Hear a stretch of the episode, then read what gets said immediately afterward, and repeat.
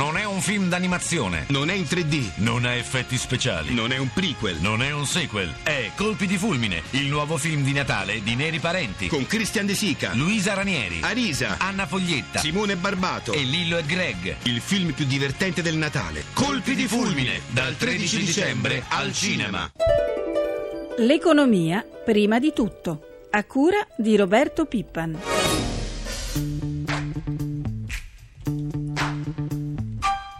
Desidero anche confessare che per me c'è un livello di spread che è di 287 punti base e spero che sia presto toccato, che rappresenta un punto di particolare significato, perché sarebbe esattamente la metà dei 574 con i quali il nostro percorso è iniziato. Buongiorno dalla redazione economica. Avete sentito nella nostra copertina il Premier Monti che il 3 dicembre si augurava un'ulteriore discesa del nostro spread. A distanza di una settimana il quadro politico è completamente cambiato. Monti ha annunciato che si dimetterà dopo il varo della legge di stabilità e vedremo tra circa un'ora come reagirà Piazza Affari. Le previsioni sono per un'apertura negativa. Intanto do il benvenuto al nostro primo ospite di oggi, l'economista Gustavo Piga, docente di economia presso l'Università Tor Vergata di Roma. Buongiorno. Buongiorno, come sta? Bene, buongiorno a lei. Allora, venerdì l'agenzia Standard Poor's ha paventato il rischio di un declassamento del rating del nostro paese a causa dell'incertezza sull'agenda del prossimo governo. Il ministro dell'economia Vittorio Grilli ha detto spero che i mercati continuino ad avere fiducia nel nostro paese. Professore, si sa però che le borse non amano le incertezze. Come reagiranno secondo lei? Ma guardi, una cosa, una cosa abbiamo imparato in quest'anno è che quando chiedete a un economista cosa succede allo spread è difficile che lui abbia ragione. Uh, quello che sappiamo dello spread in generale è che migliora quando arrivano buone notizie da oltre Atlantico, dagli Stati Uniti, perché vuol dire che l'export di tutta l'Europa riparte. Migliora quando ci sono buone notizie sulla Grecia, perché vuol dire che l'Europa sta pensando a rimanere unita. E poi ovviamente peggiora, ma con difficoltà, come le dicevo, di previsione, quando arrivano singoli, singoli eventi. Io credo che quello che sia più importante di tutto, per, ricordiamoci che lo spread è uno spread a 10 anni. Spread a 10 anni vuol dire che misura le probabilità di incertezza nel prossimo decennio e probabilmente era già apprezzato dentro lo spread quell'incertezza di cui parlava lei di Standard Poor per come verrà guidata l'Italia dopo le elezioni. Quindi mi aspetto un rialzo moderato però poi l'incertezza rimarrà fino a quando non abbiamo capito chi governerà e soprattutto come governerà. Cosa c'è da aspettarsi invece sulla tenuta dei conti pubblici? Sappiamo che l'Italia è impegnata per il pareggio del bilancio nel 2013. Ma guardi, i mercati adesso, eh, tanto per capire come la pensa il resto del mondo, ieri sera è uscito su, sul Financial Times un articolo di un opinionista importante come Min Kao che dice eh, quello che mi interessa a me non è tanto sapere se tornerà a crescere lo spread in Italia, ma tornerà a crescere l'economia italiana e l'economia europea. Sono di l'altro ieri i dati della BCE sul 2013 che continuano a peggiorare per tutta l'Europa. L'Italia che eh, portiamo nel 2013 avrà dei tassi di crescita terribilmente negativi e secondo l'Ocse un debito sul prodotto interno lordo del 132%, livelli mai visti dalla fine della, dalla fine della seconda guerra mondiale. Quindi quello ci dovrebbe veramente preoccupare e dovremmo capire se ci sono, dice Muncao, politiche diverse da adottare, eh, rovesciare, dice lui, immediatamente l'austerità e confrontarci immediatamente con la Merkel, con il nostro primo ministro politico che verrà eletto, per capire se l'Europa può cambiare il suo paradigma verso la crescita. Queste sono le domande che il mercato si pone sull'Europa e sull'Italia. L'accelerazione della crisi politica mette a rischio l'approvazione di molti provvedimenti, è esclusa la legge di stabilità, l'ok dovrebbe avvenire prima di Natale, forse intorno al 21 dicembre. Potrebbero saltare invece tutti quei provvedimenti non ancora in discussione e anche quelli che sono già arrivati in aula. Vediamo quali sono con Luca Patrignani che ci ricorda anche le riforme finora approvate dal governo Monti.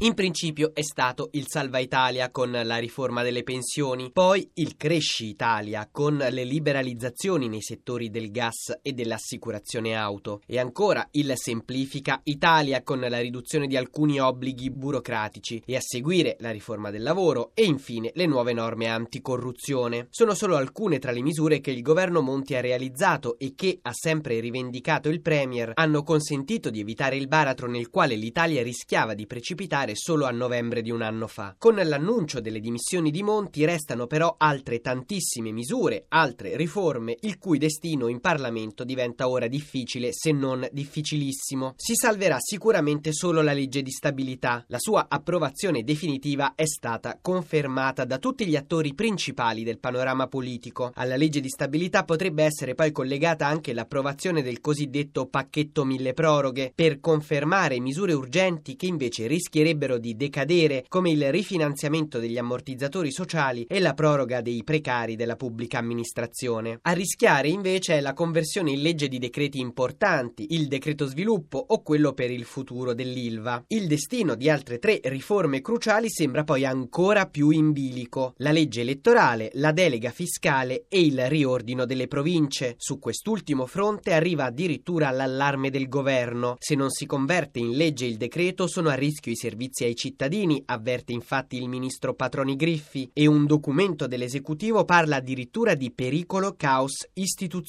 con incertezza sulle competenze e gravi problemi per i servizi relativi a scuola, rifiuti e ambiente. Oltre a vanificare i risparmi, una mancata approvazione definitiva porterebbe ad aumentare i costi a carico di regioni e comuni.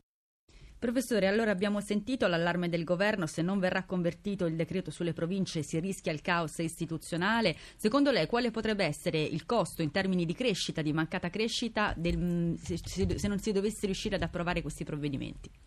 Guarda, il costo di mancata crescita è relativamente minore, ma tranne per una enorme eccezione, di enorme importanza, anche siamo vicini a Natale, è la questione dell'ILVA questione dell'IVA è prioritaria, ci sono in ballo dei posti di lavoro, delle vite di tante persone. Eh, il governo l'ha affrontata coraggiosamente con un ministro che devo dire ha fatto uno sforzo particolare rispetto pass- ai ministri passati. Quella è una cosa che deve essere, anche se portassero soltanto a casa quel risultato sarebbe fondamentale. Il Poi decreto quello c'è un sulla problema crescita? forte. Come? E il decreto quello sulla crescita? Decreto sulla crescita, guardi, ne abbiamo visti tanti, abbiamo, siamo partiti con delle liberalizzazioni che ci davano un, aumenti di prodotto interno lordo fantascientifici. La, la crescita deve arrivare in maniera più forte con la morte dell'austerità.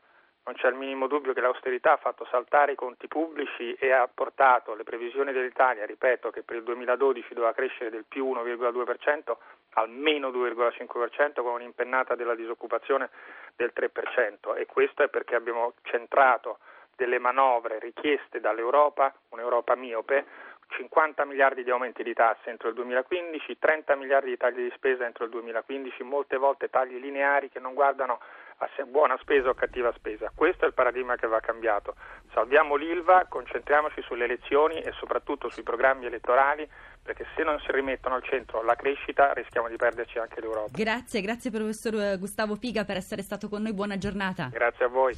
L'Europa guarda con preoccupazione il nostro paese, la cui stabilità può rappresentare un pericolo per la tenuta dell'Eurozona. Il numero uno dell'Ocse Gurria è arrivato a chiedere perché l'Italia non chiede aiuti alla BCE. Sentiamo da Bruxelles la corrispondente Giuseppina Paterniti.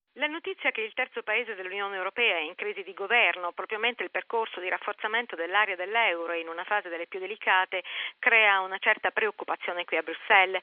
Berlusconi è il contrario della stabilità e il suo ritorno può essere una minaccia per l'Italia e per l'Europa, ha detto il Presidente del Parlamento europeo Martin Schulz.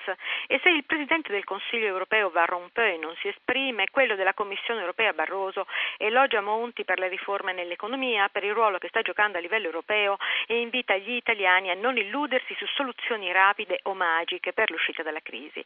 Le prossime elezioni, avverte, non devono diventare un pretesto per mettere in dubbio l'indispensabilità di queste misure, perché la calma relativa dei mercati non significa che siamo fuori dalla crisi. Insomma, proprio mentre c'era bisogno dell'Italia per convincere i più riottosi, a partire dalla Germania per alcuni versi e dalla Francia per altri, a fare passi avanti, rinunciando magari a piccole porzioni di sovranità, si ripiomba nell'incertezza. Basti pensare che mercoledì i ministri delle finanze si vedranno per l'ennesima volta per sbloccare la rata del prestito alla Grecia, valutando l'operazione di riacquisto dei titoli di Stato operata dal governo ellenico e giovedì i capi di Stato e di governo si confronteranno sull'unione bancaria in un vertice che nelle intenzioni di chi spinge per l'integrazione dovrebbe portare da gennaio prossimo all'avvio di una vigilanza comune sulle banche dell'Eurozona. Le dichiarazioni contraddittorie provenienti da Berlino dove le posizioni della della cancelliera Merkel sono diverse rispetto a quelle più dure del suo ministro delle finanze Schäuble, rimettono invece tutto in gioco. Da Bruxelles, linea allo studio. 7, 50 minuti e 44 secondi, facciamo un passo indietro. Avete sentito poco fa l'economista Piga che diceva è fondamentale eh, convertire in legge il decreto sull'ILVA. Noi ci colleghiamo con Taranto, con il segretario provinciale della UILM, Antonio Talò. Buongiorno. Buongiorno a voi, buongiorno a tutti. Qual è la situazione nello stabilimento che ricordiamo ha subito gravi danni a colpa del maltempo? L'ILVA ha avviato gli interventi previsti dall'AIA fermando l'altoforno 1, giusto? Sì, l'ILVA ha finalmente avviato gli interventi previsti dall'AIA fermando l'altoforno 1 e due, e due batterie, quindi finalmente si inizia a lavorare eh, dopo tante polemiche, alcune pure eh, un po' pretestuose, però finalmente ci siamo dobbiamo continuare da questo momento senza fermarsi un attimo per dare modo a, eh, a questo stabilimento di, di, mettersi al passo così come previsto dall'AIA. La ripresa della produzione quindi è avvenuta solamente in parte, com'è la turnazione in questo momento? Ci sono mm, vari impianti fermi, eh, alcuni per crisi di mercato, l'aria fredda soprattutto, altri per effetto del, del, famoso tornado ormai che ha portato via la vita pure di un ragazzo, quindi lo stabilimento in questo momento direi che siamo poco più al 50% della, della sua capacità questo momento è questo. Se il decreto dovesse decadere il rischio di creare una situazione di grande incertezza a Taranto ma anche nel resto d'Italia, ha detto il ministro dell'ambiente Clini, voi avete intenzione di organizzare qualche manifestazione per fare pressione sui politici affinché venga convertito il prima, il prima possibile? Noi seguiremo da, da, da, ieri, diciamo, davanti ieri, da quando c'è stato questo problema de, de, de, di Monti, delle dimissioni annunciate, spero che rientrino pure, però è chiaro che per noi è fondamentale la, convertire in legge questo decreto che abbiamo tanto inseguito ci abbiamo tanto creduto.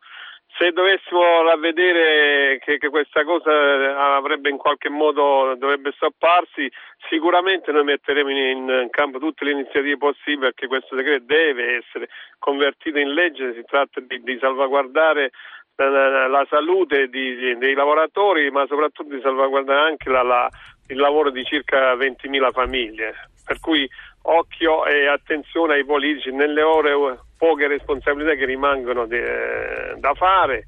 Eh, a chi in questo momento sta al governo faccia soprattutto eh, questo. Segretario, una battuta velocissima, le chiedo qual è il clima sociale che si respira in questo momento a Taranto dopo che i riflettori sono scesi su di voi, si sono abbassati su di voi.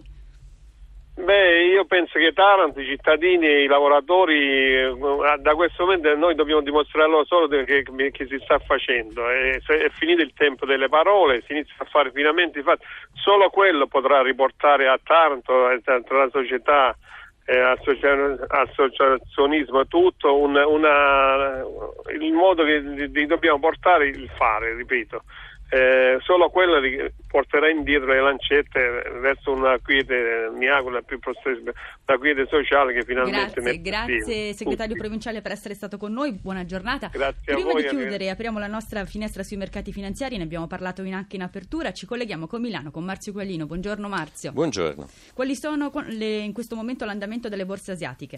Per quello che riguarda le borse asiatiche possiamo dire che l'andamento è positivo, sostenute anche dai dati arrivati sulla produzione industriale in Cina migliori delle attese, così Tokyo ha chiuso con un progresso leggero dello 0,07%, Hong Kong a metà seduta segna più 0,45%. Va detto però che entrambe le borse sono sui massimi da diversi mesi a questa parte. Previsioni per l'apertura delle borse europee tra circa un'ora. E qui c'è da dire che appunto la situazione è più complessa, nel senso che i, le borse europee sono viste sulla base dei future sugli indici tutte in leggero rialzo, fa eccezione, unica eccezione Milano che attualmente segna una flessione attorno al mezzo punto percentuale. Chiudiamo con euro e petrolio. Per quello che riguarda l'euro si mantiene sostanzialmente stabile nei confronti del dollaro con un cambio appena sopra la soglia di 1,29. Eh, segnaliamo anche quello che è il prezzo del petrolio che attualmente viene scambiato attorno agli 87 dollari e mezzo al barile. Grazie a Marzio Quaglino della redazione di Milano, io ringrazio anche Francesca Librandi per la nostra copertina, da Elisabetta Tanini, buona giornata, ora il microfono a Pietro.